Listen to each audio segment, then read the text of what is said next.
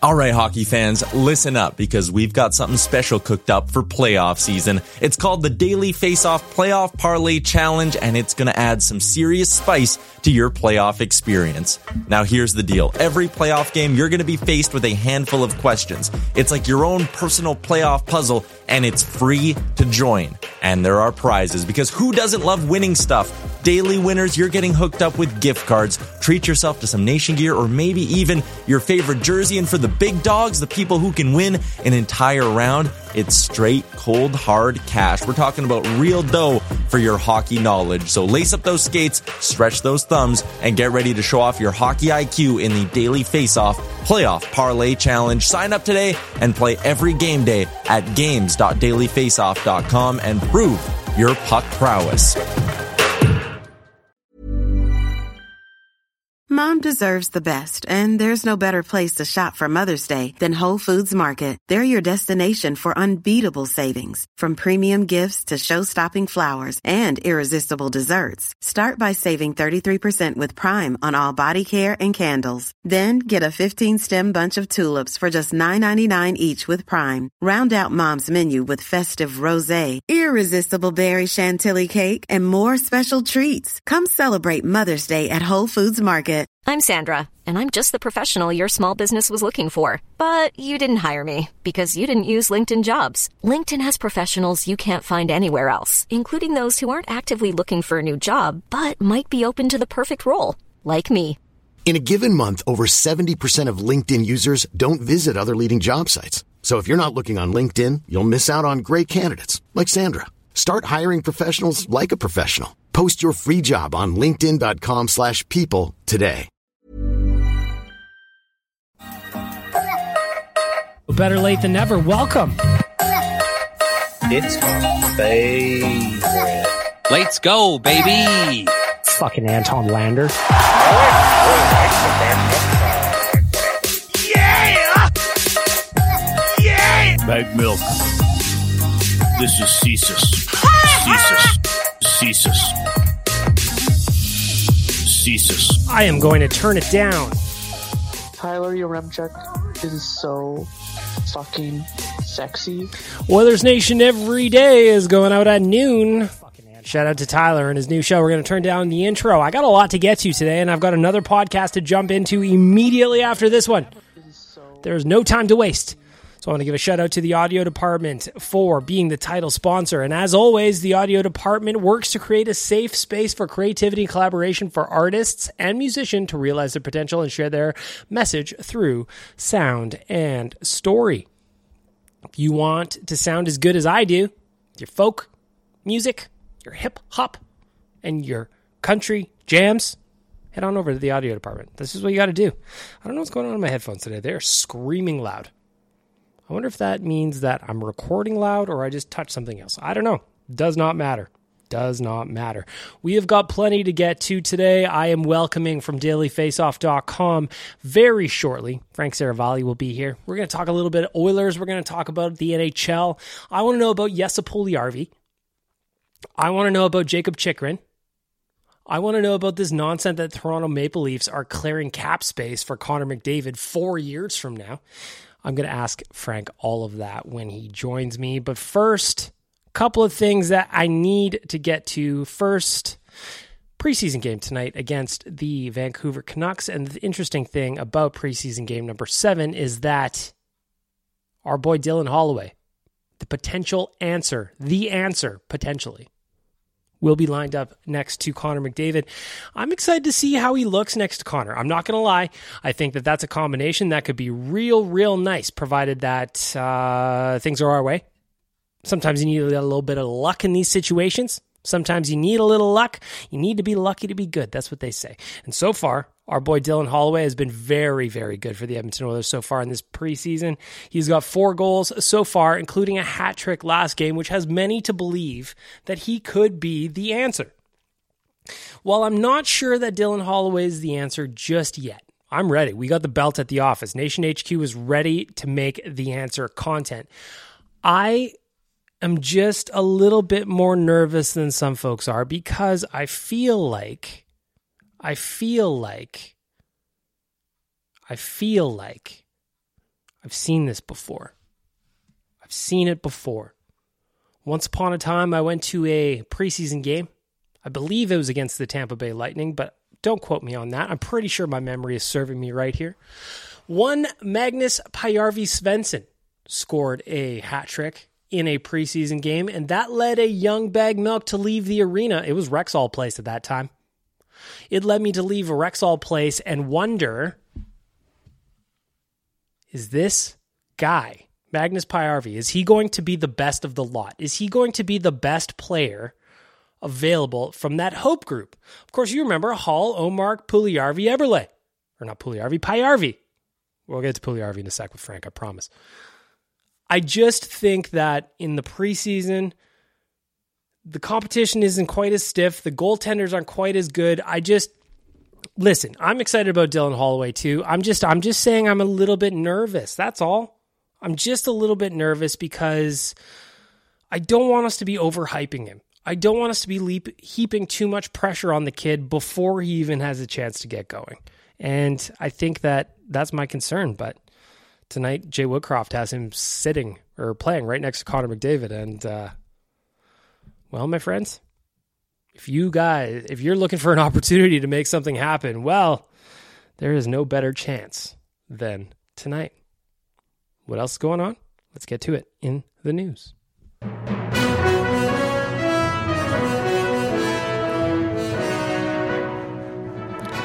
The news brought to you by The Audio Department. Go check them out, the audio department dot c a.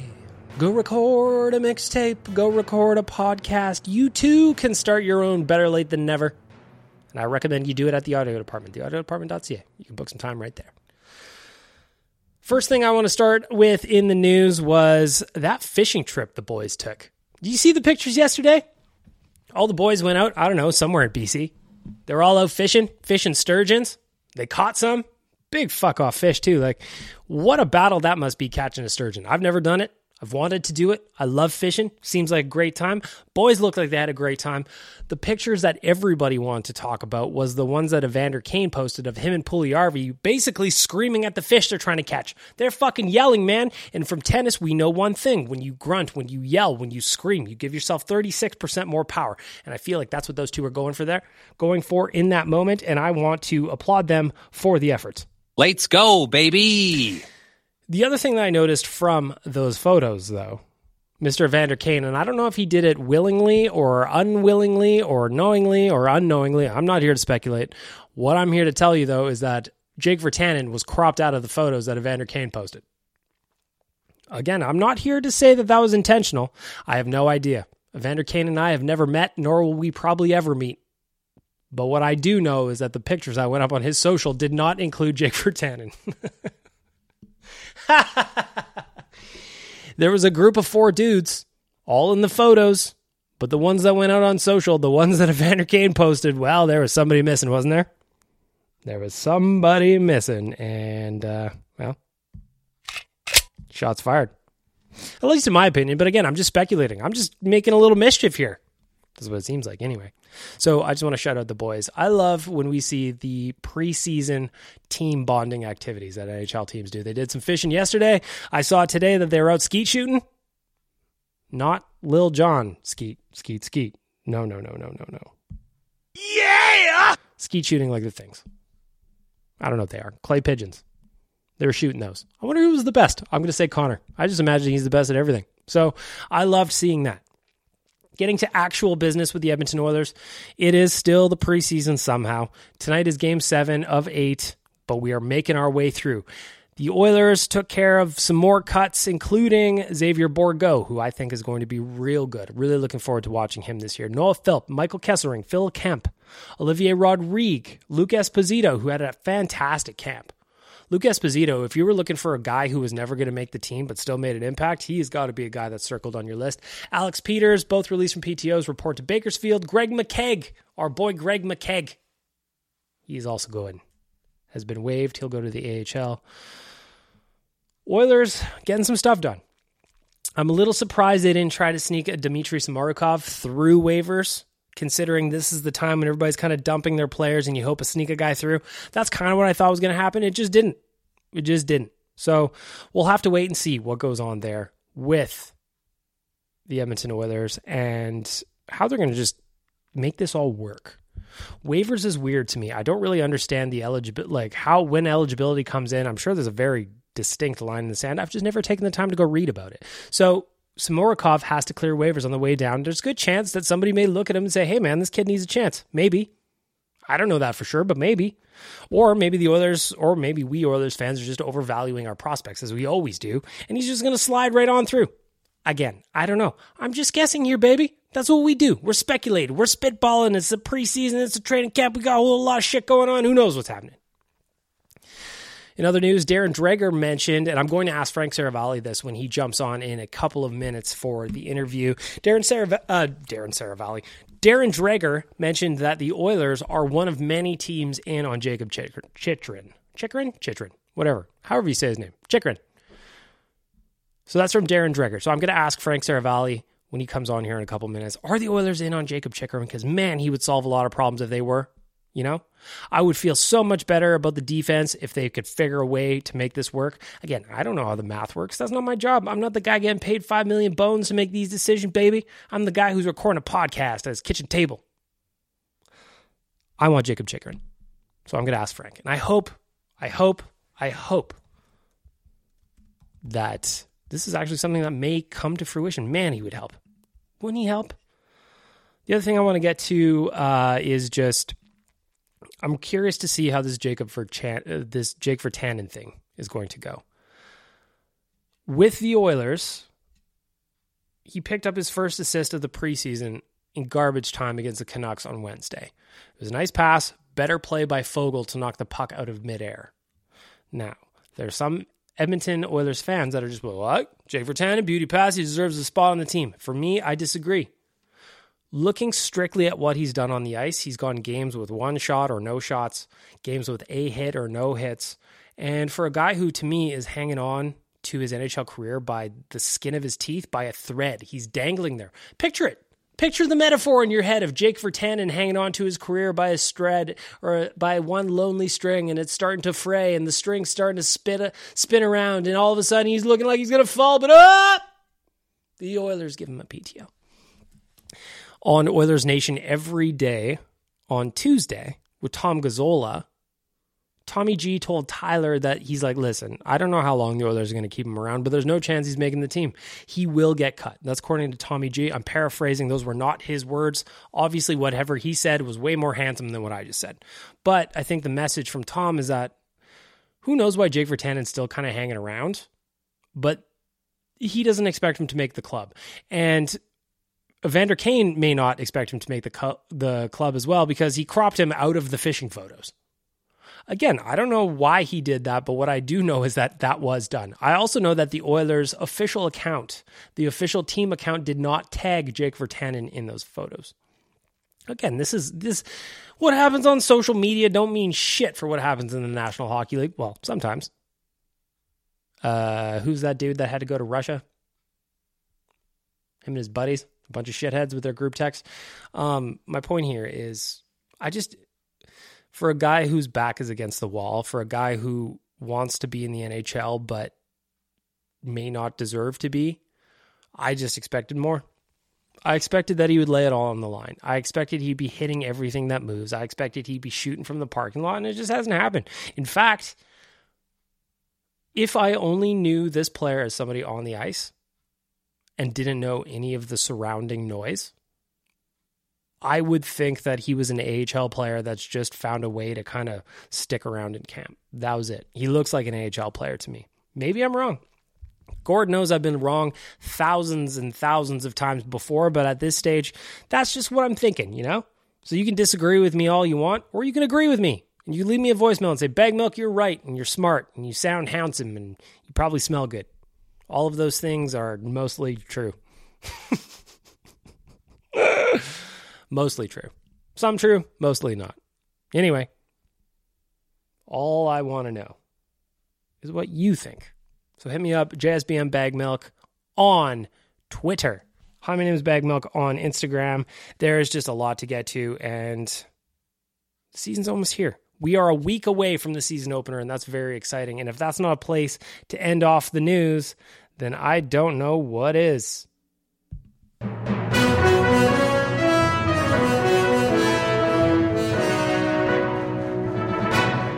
news brought to you by the audio department. Record a podcast. Record a rap album. Record a punk rock album. Oh, also in the news, Rage Against the Machine canceled their concert, and I'm super bummed. Do you care? I hope you care. I need you to care. Caution! This podcast may contain traces of cheese and cherries. And with that, back to our regular programming. This is Paige, the co-host of Giggly Squad, and I want to tell you about a company that I've been loving, Olive and June. Olive and June gives you everything that you need for a salon-quality manicure in one box. And if you break it down, it really comes out to two dollars a manicure, which is absolutely insane. It's also so easy to get salon-worthy nails at home with Olive and June. The difference between how your nails used to look when you did them yourself and now with the Manny system is a complete game changer. The best thing about Olive and June, too, is it's a quick dry. It dries in about one minute, lasts for five days, and full coverage in up to one to two coats. Visit oliveandjune.com slash perfectmanny20 for twenty percent off your first system. That's oliveandjune.com slash perfectmanny20 for twenty percent off your first system. Mom deserves the best, and there's no better place to shop for Mother's Day than Whole Foods Market. They're your destination for unbeatable savings, from premium gifts to show-stopping flowers and irresistible desserts. Start by saving thirty-three percent with Prime on all body care and candles. Then get a fifteen-stem bunch of tulips for just nine ninety-nine each with Prime. Round out Mom's menu with festive rosé, irresistible berry chantilly cake, and more special treats. Come celebrate Mother's Day at Whole Foods Market. Since two thousand thirteen, Bombas has donated over one hundred million socks, underwear, and T-shirts to those facing homelessness. If we counted those on air, this ad would last over one thousand one hundred fifty-seven days. But if we counted the time it takes to make a donation possible, it would take just a few clicks. Because every time you make a purchase, Bombas donates an item to someone who needs it. Go to bombas.com slash ACAST and use code ACAST for twenty percent off your first purchase. That's bombas.com slash ACAST, code ACAST. For Trilogy Oil Field Rentals, of course, they are a proud provider of rental tools with full-time operating units in Provost, Weyburn, and Kindersley. I'm happy to welcome my first ever guest on Better Late Than Never, and a guy that I'm happy to have tee off the season with me, Frank Seravalli from daily faceoff dot com. Frank, hello. The cherry popper. That's right. The first episode. I forgot about that. The very first one. And I still get a bunch of downloads on that first one. The sound was terrible. It sounded like we were underwater. Sounds better now. I'm feeling confident. So I'm hoping that round two goes a little bit better from an audience perspective. Frank, I want to jump right into this. We're getting into the N H L season. We're going to start with that. But you finally got to take a vacation after a long first year, daily faceoff dot com. But the thing I want to know is, are you ever really on vacation? Because while you were away, I'm following along. You took your lovely family on a vacay, but you're still breaking news on Twitter. What's going on here? Yeah, it's um, it's kind of one of the tough parts about this job. Like, I, I'm not going to say that it, it's a tough job, because there are people out there doing things that I could never do, uh, especially those protecting and serving us. Um, but I'm never, I don't, I don't, I, I have a guilt factor that I never actually unplug, because um, even if something's happening and I am halfway around the world, I went with my family to Italy and we had an unbelievable trip. Um, but as things were happening, like, I'm texting sources and they're like, what are you doing? Like, they're like, we know you're away. Like, like, stop. Um, and so it was funny, like, uh, even, you know, as things are going on, I talked to someone and say like, hey, what's happening with this guy? And they'd send, like, sometimes I ask someone something and they just, they don't even send back anything other than a photo. Like, I'm at the lake, or like, stop, basically like, stop bothering me. I don't have an off button. Um, and that kind of sucks, because I would like to have one, but I just can't escape the guilt. It kind of leads into a question that I got. Uh, I asked Oilers Nation citizens for questions for you because uh, you were coming on today. And Slater asks, Has an agent, G M, or player ever gotten mad at you for news that you've broken? Does that kind of thing happen, or is it all kind of an understood part of the gig? People are always mad. Like, someone is always upset about something, whether it's some news that I broke or something that I said on Twitter or something that I wrote or something that I said now most frequently on a podcast or radio hit. Like, someone is, and, and it's always getting twisted and, and turned. And the best part is, it's kind of like the people that get upset about the headline is they don't actually read the story. They just see the headline and they're upset. And then I had one a few weeks ago where an agent called me and he said, I, I didn't hear it, but someone told me that you said this on your podcast. And I was like, well, whatever he was mad about, I said the exact opposite. And I had to explain to him. He's like, oh, if that's the case, he's like, I fucking love you. And I was like, okay. Like, so he called about one thing, didn't know, but wanted to ask, which I'm always happy to take the call and, and, and, and answer. But um, it's always like, just, just listen to it. Like, understand the nuance and the context that goes with it. There was something that I put out the other day that I heard from a few um, people in an organization. They were like, our G M was livid that you had that out there. And I was like, is it true? And they were like, yes. And I said, so like, people never get upset. That's the best part, is like, people never get upset about stuff that's wrong, 'cause they just laugh at you. Yeah. When you, that's- when they're mad, you know, you got it right. How has the industry, since you started in your spot, I know you started covering the Flyers a long time ago, and then it kind of morphed into where you're at now. You talked about podcasts, you talked about the radio hits and how it ends up on Twitter almost instantly, be it in its full quote or even a piece of it. What's the biggest change from your perspective as you think of how we cover the game now? It's the volume. It's how many different platforms and medias, your mediums you're on. Uh, it it doesn't end. It's it's literally, I'm at my desk at six thirty every morning, and it continues on. Last night I went to bed. I left my desk at eleven forty-seven p.m. It just it doesn't stop. It's radio. It's podcast. It's YouTube show. It's T V show. It's written format.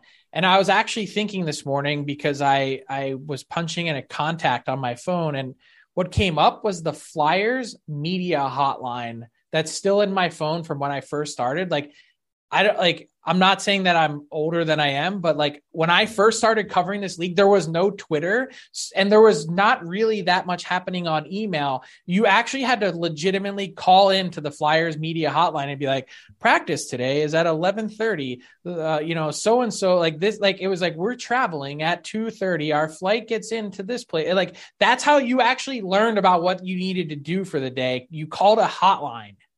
Now every P R staff has a Twitter account or an email list. Actually, the Oilers P R uses WhatsApp. Like, this entire business has changed. It used to be go to the rink, not worry about social media or Twitter, do your job. And you had like, practice would end at two thirty or whatever time. If they practice at ten thirty, let's say it's over at eleven thirty, talk to players until twelve thirty. I had from twelve thirty when I walked out of the rink all the way until ten p.m. to file my story for the next day's paper. Now, and my like day, my day was whatever I wanted it to be. Yeah. Now I'm, I'm chained to my desk, and I'm not saying that I'm not complaining. It's just different.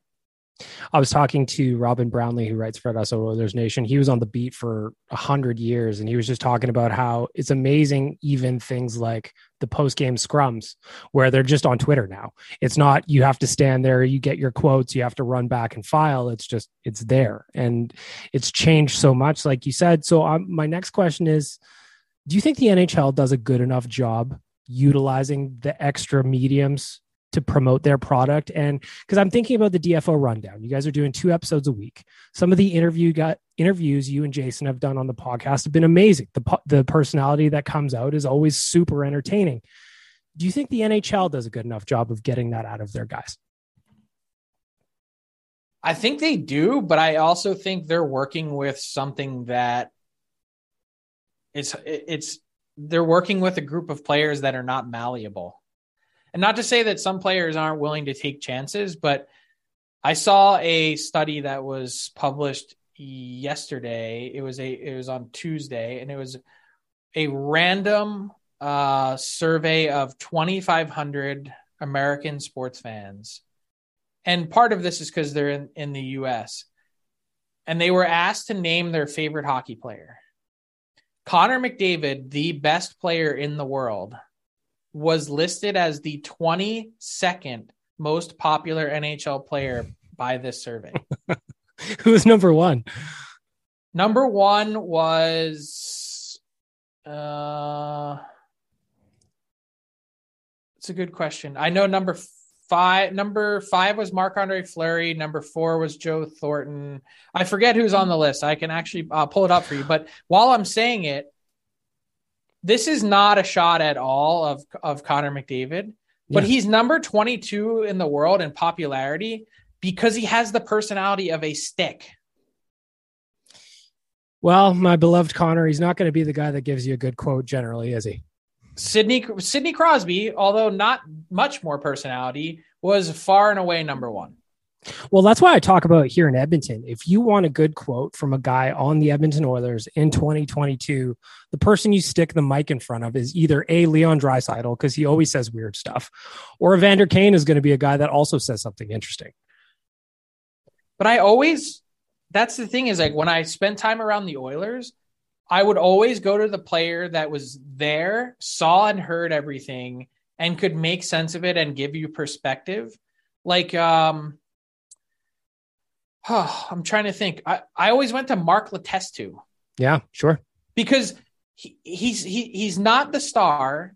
No one's looking to him to be the star, but he sees the stars and sees all the little things that they do, and he can tell you what makes them great. But then people are like, I don't care. I don't want to hear from Mark Letestu. And it's like, he's the only one that's going to give you anything. Yeah, that's it. That was a really interesting pick by you and Mark Letestu, because I always thought he was so eloquent when he spoke. He was just like a really good speaker, and he conveyed his messages really well. Really smart dude, and not shocked at all that he's already found himself a job in the hockey world. Again, I asked Nation Citizens for questions for Frank Seravalli. The first thing that comes up all the time, it does not end, and it's been going on for years now, Frank. What is happening with Jesse Puljujarvi? There's a lot to unpack with that question. Where would you like to start? Well, let's start here. On Daily Faceoff Live, watch that weekdays at ten a.m. Mountain, by the way. On Daily Faceoff Live, you kind of mentioned that at the price tag of three million dollars, other teams don't quite know what they're going to get in this player. And I think that's fair, given that he started out last season like a house on fire, and then he kind of trailed off as the year went along. So it seems like the market isn't quite as strong for the guy as a lot of Oilers fans think it was or think it is. And it also seems that Ken Holland is not going to give him away either. So where does that put us? Well, it it, it makes for this next week being a fascinating week for Jesse Puljujarvi's career, because you look at the way Holloway's come out and they're not pitted next to each other. It's not Puljujarvi competing against Holloway or anything like that. Uh, it's not one over the other, but it, it's a pure bodies thing. Like, it comes down to lineup and opportunity. And so if you're, if you were to look at Holloway and the success that he's had in the preseason, and we'll get into that in a little bit, and you look at where he's had success in the lineup, and then you consider Warren Foegele and the chemistry that he's developed with McLeod and with Nuge, that you, you probably don't want to break that up, right? So you're looking at basically two spots, fourth line and second line, right wing. And I, neither one of those guys, Holloway or Puljujarvi, is really well suited for that spot. Like, I don't think Jesse Puljujarvi can be productive or effective on the fourth line. And I think it's a waste of Dylan Holloway's time. So I would say they're in, they're in competition in the sense that they like, Puljujarvi has a lot to prove. Yep. Limited sample size or not, Holloway's produced more this preseason and has been way more impactful. And I, I think that's the big question mark with Puljujarvi is what, what is he, what's his calling card? What's he hanging his hat on? what is something that, you know, I was talking to a team, a, a G M two days ago, and I was asking about one of his P T Os, and he went through this whole thing and he goes, what is this guy going to do to help you win? That's his big question. And he couldn't come up with an answer. And I was like, well, I'm, I'm sure that guy is going to be on his way somewhere else shortly. And that's the big thing I keep asking myself with Puljujarvi. As much as everyone loves all the analytics and they get so excited and they, they like the player and they're invested emotionally because of where he was drafted, there's a lot that's missing from his game. I agree with you. I think there's a lot missing from his game offensively. I like the way he plays defense, but you brought it up. You brought up the analytics. What's your take on just like the way I use analytics is I watch the game and I form an idea and I go to the numbers to see if what I saw matches up to what's in the spreadsheets. That's generally how I do it. What's your take on just analytics is gospel? This is the way it is. Let's moneyball the game. I don't, I don't think there's any place for that because I don't, there's a number of reasons why. One is the information that's publicly available is so far different than the information that the teams use. Uh, you're dealing with a very limited scope of what, you know, the public websites track and have access to. Teams use their own independent third-party data sources. There's millions of data points now available, like quite literally millions, from puck and player tracking that teams haven't even scratched the surface of. And they're forming opinions and models that are so vastly different than what we see publicly that it's not, I honestly, it's like apples to oranges. That, and I also think because we're still learning so much about where hockey is, like we don't have a statistic like baseball does with, with war. Wins above replacement. We don't, we're, we're getting closer. Like Dom Lucian has his game score and there's things like that, that have been really important developments, but it's not the end all be all because we still can't properly address and quantify how teams actually play better when some of their best players are injured. How's that? How do they perform better? It's, it's like that. And there's so much randomness to hockey and, and random yeah. chance that it, analytics there it's valuable to to check and and use as a resource, but it cannot be the end all be all. That just can't, not in this sport yet. Well, and it's also like you said, the randomness of hockey. We're not starting on the pitcher's mound every single play, always and forever. You know, it's very, very random. It's very fluid. It's it's a it's or a like basketball. There. There's not an inbounds play like that. Every like everything in those other sports starts from something. This starts all over the place and a lot of times continues on the fly. We talked about Dylan Holloway. Hell of a preseason so far for the kid. He got a hat trick on Wednesday against a Vancouver team that was, you know, it was a bunch of prospects in there. Still got a hat trick and looked good doing it. My question for you, Frank, is how much stock do you put into the preseason? Because we see Holloway do this, score this hat trick. Everybody's excited. At Nation H Q, I even have a title belt. I'm ready to give him the answer title. But I also remember in two thousand nine, I believe it was, when Magnus Paajarvi-Svensson also scored a preseason hat trick against the Tampa Bay Lightning, and we got way too excited about it. Well, the preseason is just another data point. For half the players that are established, it's they're just trying to get through and not get injured. There's way too many games being played at Thank six, you. seven, or eight. The fact that I was watching a preseason game on Tuesday night that went to overtime was a damn near travesty. uh, they should they should just abolish overtime. Like, sorry, games end in a tie. Like, we we don't care. Um, but I felt there, the same way. Woodcroft had uh, threw out a coach's challenge the other night. I'm like, come on, we don't need this. Not in oh, the preseason. It's long enough.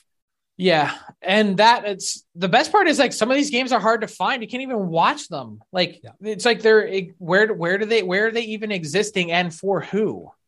Uh, I love that some teams have stopped charging their season ticket holders for preseason games. The Blackhawks, yeah, like the reason why we have preseason games is because teams charge regular season prices for them. Yeah. That's why we have them.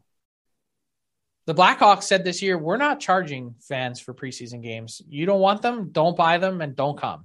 And they sold all their tickets for twenty bucks, which I love. Because it's a, it's a price point to get every fan in your market that's even casual or curious about it, and kids and families that otherwise wouldn't be able to afford N H L hockey in your building. Love it. one hundred percent. So that said, it's important because you've got guys fighting for jobs. And so I look at some, uh, some situations around the league, and, you know, I'll, I'll, and I've said this a bunch about the Vancouver Canucks this week. Um, They've got a ton of guys fighting for spots that have done jack shit to break down the door and join and make their team.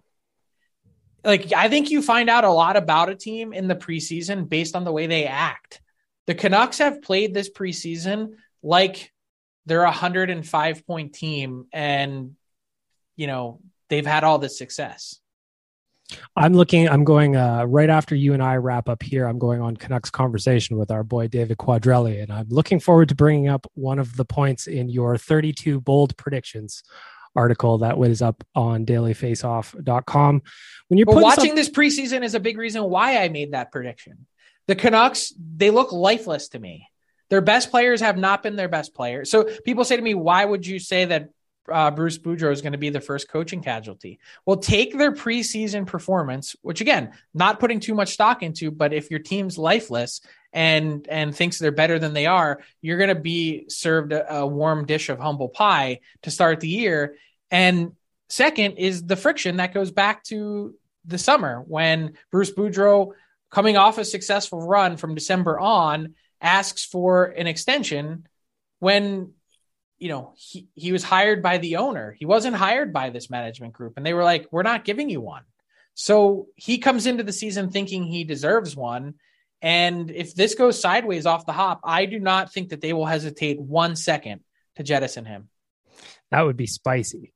Old Bruce, there it is out the door. We're in a hurry. Well, that's what I said, Bruce. That's what I wrote. Bruce, there it was. Huh. Uh, a couple of questions from Twitter for you, Frank. Hank wants to know, best N H L rink to watch a game at? Montreal. Is it the fans, the vibe, everything, all everything. encompassing? It's, it's it's intoxicating, that environment there. It is louder than any other building, and it's an amazing place to see the game because it's humongous, like twenty-one some thousand. And the seats, when you walk up the steps there, they are not legal anywhere else. It's like the steepest pitched building. It's It's an amazing place to see a game, and the history. Like, you look around and you see Stanley Cup nineteen oh five or whatever. Like, it's like, like seriously, like, that's amazing.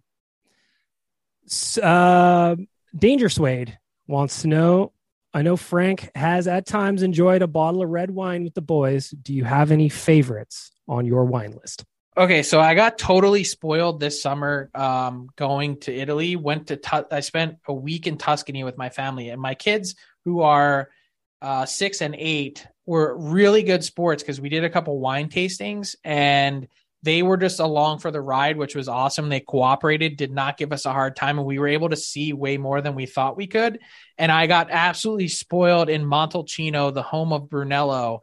Uh, just, I am all over any right now. This is my like flavor du jour, any Brunello uh from Italy, and you can find them all over the map. Like, you can find them, you know, from twenty-five to twenty-nine dollars all the way up to one fifty, three hundred a bottle. Um, but I, I don't think you can go wrong with a good Brunello. The Brunello category classification is only reserved for the best, the very best selection of grapes from Montalcino, the Sangiovese grape. Uh, pretty awesome to be in some of those vineyards and to hold those in your hand. Amazing. I love that. The red wine, red wine lifestyle is strong with the nation. Um, a bunch of new teams launched some jersey alterations this year. Who you liking? Who's got the best kits? Okay, so this is a spicy take. I don't like what the Sharks have done. And Ooh. the reason why I like the teal, too much teal. A you lot cannot teal. have teal helmets, teal jerseys, teal pants, and teal socks. A lot. It's a lot. You look like Gumby. I agree. What about the you other needed, They needed black pants. That's my sartorial advice. If you gave that uniform black pants, that would absolutely bump. You know what? If you had black pants and a black lid, all of a sudden you're looking real sharp. They, I think they had that previously, though. Like, they had black pants, black, black lid, and I think they were trying to spice it up, and I just think they went overboard. That's all. Um, who did the best job? Remind me of some of the other ones that have been out there. I'm drawing a blank. Well, like the Oilers went back to their classic blue and oranges. Uh, I'm so they, glad they got rid of the orange. Oh, can we just like spend two seconds just saying, thank God that the orange is gone. I hated those jerseys, and I will go on record everywhere that someone will listen that they had these beautiful blue and oranges just sitting there waiting. And Connor and Leon had to wear the pylons. Maybe this is all part of the plan though. They, they made everyone buy the orange and they made a shitload of money on it. And now they're going to go to the blue so that everyone will buy that too. They also brought back like a version of the Todd McFarlane from uh, back in the day. That's yeah, I hate that. Year. That one's an interesting one. A lot of people are split on it. I don't mind. I'll tell you right now, I'm not buying one, but I don't mind it. I like that they just didn't do the logo in a different color, I guess. But yeah, I like the other. Um, going back to the uh, Oilers mid to late nineties with the copper. That's um, the one I want. Yeah, that, but I really like the the shoulder patch on that jersey with like the working man. What, yeah, yeah, what, yeah. What do you guys call that? I don't know what that guy's called, but I actually, there was a time we wrote about it on Oilers Nation dot com where how fun would that guy be as a third? That's what I mean. Take that and make that the logo. Yeah. Um, I love I'm, that. I'm with you. That's That would be an amazing jersey. So one hundred percent. I think going with the what they have now, the the McFarlane one, it's just, it's cheesy. Agreed. But if you're into the oranges, I saw this morning on Twitter, some folks at the Oilers store were there. They are deeply discounted if you want a pylon jersey. Uh, Frank, I'm not going to keep you too, too long. So I'm going to wrap up the segment with you with a D F O rundown tribute. We're going to do a little buy and sell, but we're going to keep it around kind of the Pacific Division a little bit because this is going up on Oilers Nation. On Twitter, I have no idea where some of this stuff comes from, where it came from, a podcast, whoever. Buy or sell, Frank Seravalli, that in four years' time, the Toronto Maple Leafs will be clearing cap space to try and sign Connor McDavid. Sell. To unless, me that- the, unless the wheels absolutely fall off in Edmonton and they're not competitive, I don't think there's any way Connor McDavid's leaving. To me, also, opening up cap space or trying to for something four years from now is like me saying that I'm going to date Miranda Kerr if she ever leaves the Snapchat guy. You know? Yeah. Number so you're two, saying there's a chance. There's always a chance, baby. Buy or sell. All roads lead to Colorado. In the West? Yep. Buy. Do you think they did enough? I don't think they're better. Uh, I think Alex Newhook is going to have a big year. So I don't know how much of a drop-off there's going to be from Kadri to him. And I also don't know that Cat, like you're not banking on eighty-seven points from Kadri, right? Like, no. is, is he possibly going to hit that number again? So that was the big thing about all those guys that hit free agency this summer. Johnny Gaudreau, and then Huberdeau was traded. Like they all had seasons that were outliers from where they previously produced historically in their career. And time will tell if they're going to hit those numbers again. I would tend to bet against it. Um, but I still think when you've got a core that includes Cale Makar, Nathan MacKinnon, you know, Gabriel Landeskog, that whole group, um, I, I, they're just hard to beat. Rantanen is a beast. Who do you got in the East? I have Carolina winning the cup over the Calgary Flames. Did you say the Calgary Flames? Well, that's real good because once upon a time, my friend Frank Seravalli, you predicted that my fair Oilers would go to the Stanley Cup. So this is real good for me, actually. So this is the point that I made on O N Every Day was Oiler, Oiler fans should be thanking me that I didn't make any team predictions because they generally have not ended well. And it's like anyone that I did predict should hate me. I love that. Uh, buy or sell. This is the year Connor McDavid hits fifty goals. Buy. That was one of my bold predictions.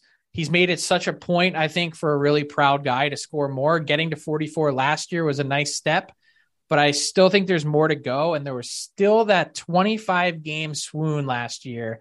I looked it up where McDavid had just twenty-six points. He looked like a mere mortal. And I don't think he's going to go a quarter of the season with a run as sort of not unproductive as that. Which is amazing, right? Like you said, it's a point a game and we're still going like, what are you doing, Connor? Come on. Yeah, I know. Seriously, where's where, what happened to McDavid? Amazing. The Pacific Division is the Oilers to lose. Uh, sell. Really? Who you got? I picked the Kings to win the division. And I know the point is to be bold, right? Like, sure. Saying saying the Oilers are going to win the division, like, they're, that's not bold at all. Um, it would have been a little bold to do the Flames to win the division, but I actually think the Flames are better suited to win in the playoffs with the changes that they made. And I think if the Flames and Oilers do meet in the playoffs, that they could very well uh, avenge last year's five-game battle of Alberta. I don't think so, but we'll see. Last question, buy and sell with Frank Seravalli from daily faceoff dot com. The Oilers are a legitimate landing spot for Jacob Chychrun. Sell. The Oilers have had no communication with the Arizona Coyotes on Jacob Chychrun in any recent time. Heartbreaking news from Frank Seravalli. Our boy is not going to be an Oiler just yet. Again, check out Daily Faceoff live weekdays at ten a.m. Mountain. The D F O rundown is back to twice a week. Frank, thank you very much for being here, pal. Always a pleasure. Roof of the Saddle Dome crumbling. Roof of the Saddle Dome crumbling. Roof of the Saddle Dome crumbling. You're listening to Better Late Than Never, telling you to stay the fuck out of Calgary. The voicemail brought to you by Trilogy Oilfield Rentals. How about that interview with Frank? Connor McDavid ain't going nowhere. Sorry, Toronto. Sorry. Love that interview. I love when Frank throws rain or throws water. Whatever you want to say. Rain's on the Leafs parade. I love that shit. That that quote's going to pop, I promise you. All right. Handful of voicemails to get to this week. Thank you guys, as always, for jumping into the voicemail. This is one of my favorite segments, as always, and I'm super, super excited about it. So, with that in mind, let's get right to it. Psst. Hey, hey, you. Yeah, you, come here. Here, I got something for you. See this? This is Better Late Than Never, starring Bagged Milk. You should listen to it. He's got some good opinions. Uh-huh. And he's really fucking sexy, man. Uh-huh, thank you. Yes, yes. All of that is very, very true. Uh, don't quote me on that. Number two, Kyler. Is the roof of the Saddle Dome still crumbling? You betcha. Thanks for all the love last week. Uh, I also wanted to chime in with another uh, voicemail. My preseason pick for uh, Champ, the Tyrati Award, I think I'd have to give it to Devin Dubnik. I don't know if you would count Devin Dubnik, but I do. There was the one preseason. I think it was like two back, uh, mm. back-to-back shutouts, four nothing, I think, something like that. And I thought for sure he was the answer. He was going to get us through. And, of course, he didn't. He ended up getting traded and lighting it up elsewhere, but... yeah, he'd be my pick, I think, for uh, the Tyrati Award. I love these. I love when you guys throw back to questions from weeks past where it's just like, man, somebody just came. Sometimes things just come up, you know? Devin Dubnik, I don't remember him being a stud in the preseason, but I also don't deny it. I don't deny that he probably got a couple of shutouts. That's just, that's how things go in Edmonton. We get so obsessed over preseason results. And like I said earlier, off the jump in this podcast, it's like, I love Dylan Holloway so much right now. He is, he's going to go on the answer belt, I feel like, at some point. I've already declared him the winner, the twenty twenty-two winner of the Tyrati Award, which is, of course, awarded to the preseason champ. But as we know, preseason results don't necessarily translate into what happens in the regular season. So I'm cautiously optimistic, and that's where I'm going to be. That doesn't mean I support him any less, but man, I've got high hopes, but my expectations are a little bit lower. He's still a young guy. He's a rookie, man. The N H L's not a development league. We all know this. Devin Dubnik, I like that throwback. Captain Felton. This is Captain Felton with your Vancouver Fairweather Fan Report. Canucks still suck, and let's go Oilers. I mean, that's eloquent in its brevity, you know? You don't really need much more than that. In fact, this is also a perfect time where I can tell you that I just did a hit on Canucks Conversation with Quads and Chris Faber. Always a good time talking to those boys. Go check that out if you want a little Oilers talk ahead of tonight's game against the Canucks. I see the captain is back with a second voicemail. To Jake, who says he hates Chevy. I've only got one thing to say. The legend of the Chevy farm grew, grew here, here in the west. west. Now people come from, from far and wide to put us, us to the test. test. And when, when the, the dealing's done, done, they'll agree there's only one that leads the way. way. The legend of the Chevy farm. Watcha! Westgate Chevrolet. Good for you. The captain. We're doing some sing-alongs here on Better Late Than Never the last couple of weeks. I really like it. Nick, what say you? Big Milk, what the fuck is going on? So uh, I've seen you've been posting pretty heavily about the whipping boy, or at least I think you have. Maybe. I have two different Instagram accounts, and I follow you on both, so I get double Big Milk. Nice. Anyways, mm-hmm. in comments about the whipping boy, I gotta say, I couldn't agree more. You know? So before now Nick goes into his thing, if you didn't listen to last week's episode with the righteous sack beating for our friends at Trilogy Oil Field Rentals, my righteous sack beating for last week was just that, you know what? I think it's time that we get past the whipping boy here in Edmonton. We all have favorites. I like Keep Nooch Forever. I started that. We all have favorites. I get it, but I don't think that the whipping boy for those that aren't your favorites is the way that we need to go. I think we need to evolve, and I don't know how we can do it, but I think we need a grassroots movement to try and get the whipping boy just kind of out of our vernacular. Yes, there's going to be players that piss us off, and yes, there's going to be guys that we just don't like on our team, but I think that if we rather focus on guys that we do like, that would be a little bit more positive. Nick, thoughts? As long as I can remember being an Oilers fan, there's been a whipping boy. And I've always been a guy, when the team loses, it's everyone's fault. Yep. Yes, Mikko Koskinen gave up some bad goals, mm-hmm. but guess what? The only guy who scored a goal on offense was Colton fucking Sevier, and your defense wasn't doing Koskinen anything. Uh-huh. But it's like, as long as I've been a fan, there's always been a whipping boy. You yeah. know, it was Puljujarvi, and before him it was Koskinen. You can go back. Before him it was Milan Lucic, and go further. Before him it was Justin Schultz, and go before further. him it was Neil Yakupov, and I'm missing some in there. And like, even before my time, my dad always talked about two guys, and there was a goalie. I want to say he was Jason LaBarbera, but I am wrong, so correct me. It was a goalie who was a whipping boy. If if your dad had a real problem with Jason LaBarbera and his three and a half seconds here, that is amazing. That is a that is a Oilers fan to his core. Uh, I don't know who the goalie you're talking about is. Hmm. The only one I could think of that was a really annoyed me was, like, let me go back in the day. Tommy Salo, after he got his hit in the head in the Olympics against Belarus, he was never the same, but I don't know if he was a whipping boy. Uh, Cujo ruled, was not. Roley ruled. U C ruled. Ty Conklin, maybe? Ty Conklin took a lot of shit for what happened in uh, in, in, in the Stanley Cup Finals when Roley got knocked out. Maybe him? Who's next? He got ran out of town. The other one was Tom Pody. You know, late nineties. Tom Pody was, gonna, was a good defenseman. I was going to say, I bet I bet Tom Pody is on your dad's list. I bet he is, and there he was. For the Edmonton Oilers. And he became the whipping boy of the team, and he got ran out of town. And I got to say, I don't get it. And I know other teams do it too. Like, Dion Phaneuf comes to mind when I think of that. And I just don't get it, because when the team loses, it's everyone's fault. Not just the one guy. And I don't get pinning it on the one guy. Anyways, thanks, Ed Belk. Go Oilers. I think that the whipping boy thing is, again, it happens in other cities. It's not just an Oilers thing. Like, don't, if you're listening to this and be like, fuck you, Bag Milk, other teams hate their guys too. Like, I remember that website when it was, uh, shit, it was Montreal. Did, so, Scott Gomez. There was a website at one point, did Scott Gomez score? And every day the joke was just, no, no, no, no. And we all do it. Every fan base does it, does it, but I think that we as Oilers fans, we can try and change that. At least a little bit. At least a little bit. What's next? Hey, Bag Milk. I just want you to know that you are my favorite dairy product. Thank you. In an unconventional packaging. You are the absolute best. Love the podcast. Keep it up. I love you, man. I love you too, buddy. I love you too. In fact, I love you so much that I'm going to give you a button. Which one will I give you? Hmm, this one. That's how much I love you. You can take that as you wish. Chandler.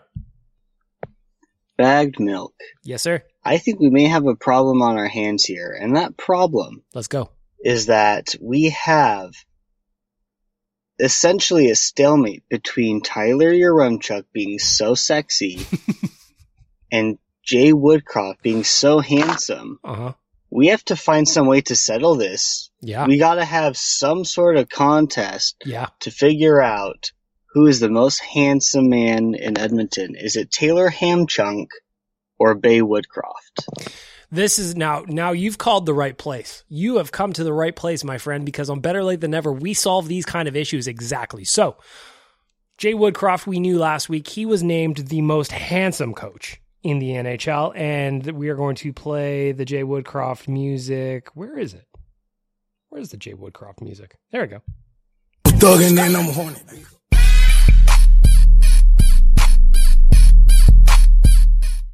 And Tyler Yaremchuk obviously is just, the intro says it all. He's so fucking sexy. So how are we going to settle this? The only thing that I can think of off the top of my head, and I'm glad you came to me for an idea, is that we do some kind of shirtless calendar for charity where each guy gets six pages of the calendar. They alternate months, so there's going to have to have some kind of snake draft or something like that where they decide which months they want. There's obviously going to be key ones, right? Like, I don't think anybody wants February. February only has twenty-eight days. I don't know if next year's a leap year or not, but it's only got twenty-eight days. We got, we got, we got shit to do. We're judging the sexiness of these two individuals. I'm going to need more than twenty-eight days to do that. So I'm thinking some kind of snake draft, some kind of draft where they're drafting their best six months. And then, and then, and then we have two different versions of this hunk calendar. One with Bay Woodcroft, as you called him, which is amazing. The other with Tyler Yaremchuk, also very handsome. And we see which cover sells the best. And that way, with charity being the driver, we can find out who is the most handsome of them all. Thank you very much. Big Muck, what the fuck is going on? So what's going on, we man? Pretty heated in this. Do we got a right, righteous sack beating coming up? This pisses me off, and something tells me it's going to be your righteous sack beating too. Oh, hang on, hang on. If you're going to do a righteous sack beating, we got to do it right. You want to see a man, boy? I'll show you a man. Kick me in the jimmy. Let's go. But how about this bullshit that the Toronto Maple Leafs are factoring Connor McDavid into their long-term cap plans? I hope you enjoy the interview with Frank Seravalli. I'm going to let you get mad right now because I'm going to enjoy it as a consumer of your content. But when you listen back to this episode of the podcast, there's going to be a quote in there that's just for you, my friend. Have at her. Are you joking? Like, this is complete bullshit for a multitude of reasons. Number one, I think McDavid and Draisaitl are Oilers for life. Maybe that's me being biased. Maybe that's just wishful thinking. But I think they're going to resign, and I think they're going to be Oilers for life. But if they aren't, if they do leave, I think they're going somewhere where they can win a Stanley Cup, where they think they can win. And I'm sorry, I don't care that Connor McDavid grew up cheering for the Toronto Maple Leafs. I don't care that you have Austin Matthews. I don't care that you have Mitch Marner. I don't care that you have Morgan Riley. When your playoff series win drought can legally drink in Alberta, can legally star in pornography, you're not a winning team, and I don't care who's on that team. What? Secondly, if you're an N H L G M and Connor McDavid is available and you're not doing everything in your power to go get him, you're a failure. I'm sorry. If what is the most talented player of all time is available and you're not doing whatever you can to get that guy on your team, you're a failure. You are a failure. That doesn't make the Toronto Maple Leafs special. Every other team in the N H L should be trying to get him. Thirdly, I believe it's all based on a fake report. I don't think Elliot Friedman actually said anything about it. I think it was a fake Leafs account. So it's all based on bullshit, and it's all for publicity's sake. Guest righteous sack beating, Nick. There you go, there's Nick. You want to see a man, boy? I'll show you a man. Kick me in the jimmy. I love that. You can always do a guest righteous sack beating. If you want, just hit, let me know. Let me know it's going to be a righteous sack beating. I'll give you the intro. Why not? Why not? Here's the reality. Having any report from anyone say that anyone's planning anything four years from now in a sport like this, it's just ridiculous. There's so many variables that can happen between now and then that even thinking about it is absurd. Like I said to Frank, having the Leafs plan for Connor McDavid four years out when he's probably going to already have an extension signed before he even makes it to free agency is akin to me planning to marry Miranda Kerr even though she's still with the Snapchat guy. Does she want to trade in a billionaire for a blogger? Maybe. But I think I'd be an idiot to plan for it. There you go. Let's wrap up the voicemail.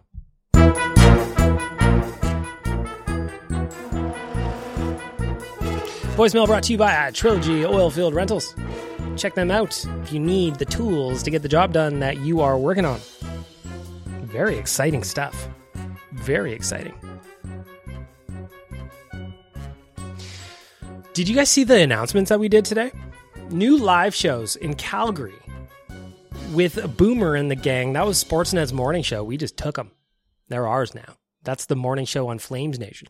Canucks Conversation, I just did a guest spot on there today. They're five days a week. Oilers Nation every day here in Edmonton. Tyler's live every day. If there's a game on the weekends, he'll go live that day as well. Oh, in Toronto, we got our boy Nick Alberga. He's got the Leafs Morning Take. That launches next week as well. In total, we announced four daily shows today. If you haven't had a chance to check out the Playmaker announcement on that, go check that out. If you want to come to Vegas with us, well, I'm telling you, there's only like three or four spots left. So if you're waiting, if you're listening to this and you're like, Bag Milk, I think I might like to enjoy a vacation with you in January, but I'm humming and hawing. Well, let me tell you, don't do that. You're going to miss out. I promise you that. I promise. And they're a great time. We got a viewing party. We're going to the game. It's going to be great. Why wouldn't you want to be there? Pull your life together, right? Right. For that, we're going to wrap up episode forty-eight of Better Late Than Never. I want to thank the audio department, Trilogy Oilfield Rentals, and Frank Seravalli for stopping by and giving me some of his time. And most importantly, all of you for listening. Have a great week. Let's go, Oilers.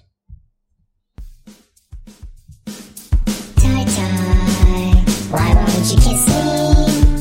Why won't you kiss me on the mouth? Tie tie, don't be so cold. Put your hand in mine, let's have a nice time with the meaning of our mouthholes. Hey, it's Paige DeSorbo from Giggly Squad. High quality fashion without the price tag. Say hello to Quince. I'm snagging high-end essentials like cozy cashmere sweaters, sleek leather jackets, fine jewelry, and so much more. With Quince being fifty to eighty percent less than similar brands. And they partner with factories that prioritize safe, ethical, and responsible manufacturing. I love that. Luxury quality within reach. Go to quince.com slash style to get free shipping and three sixty-five day returns on your next order. Quince.com slash style. Mom deserves the best, and there's no better place to shop for Mother's Day than Whole Foods Market. They're your destination for unbeatable savings. From premium gifts to show-stopping flowers and irresistible desserts, start by saving thirty-three percent with Prime on all body care and candles. Then get a fifteen-stem bunch of tulips for just nine ninety-nine each with Prime. Round out Mom's menu with festive rosé, irresistible berry chantilly cake, and more special treats. Come celebrate Mother's Day at Whole Foods Market.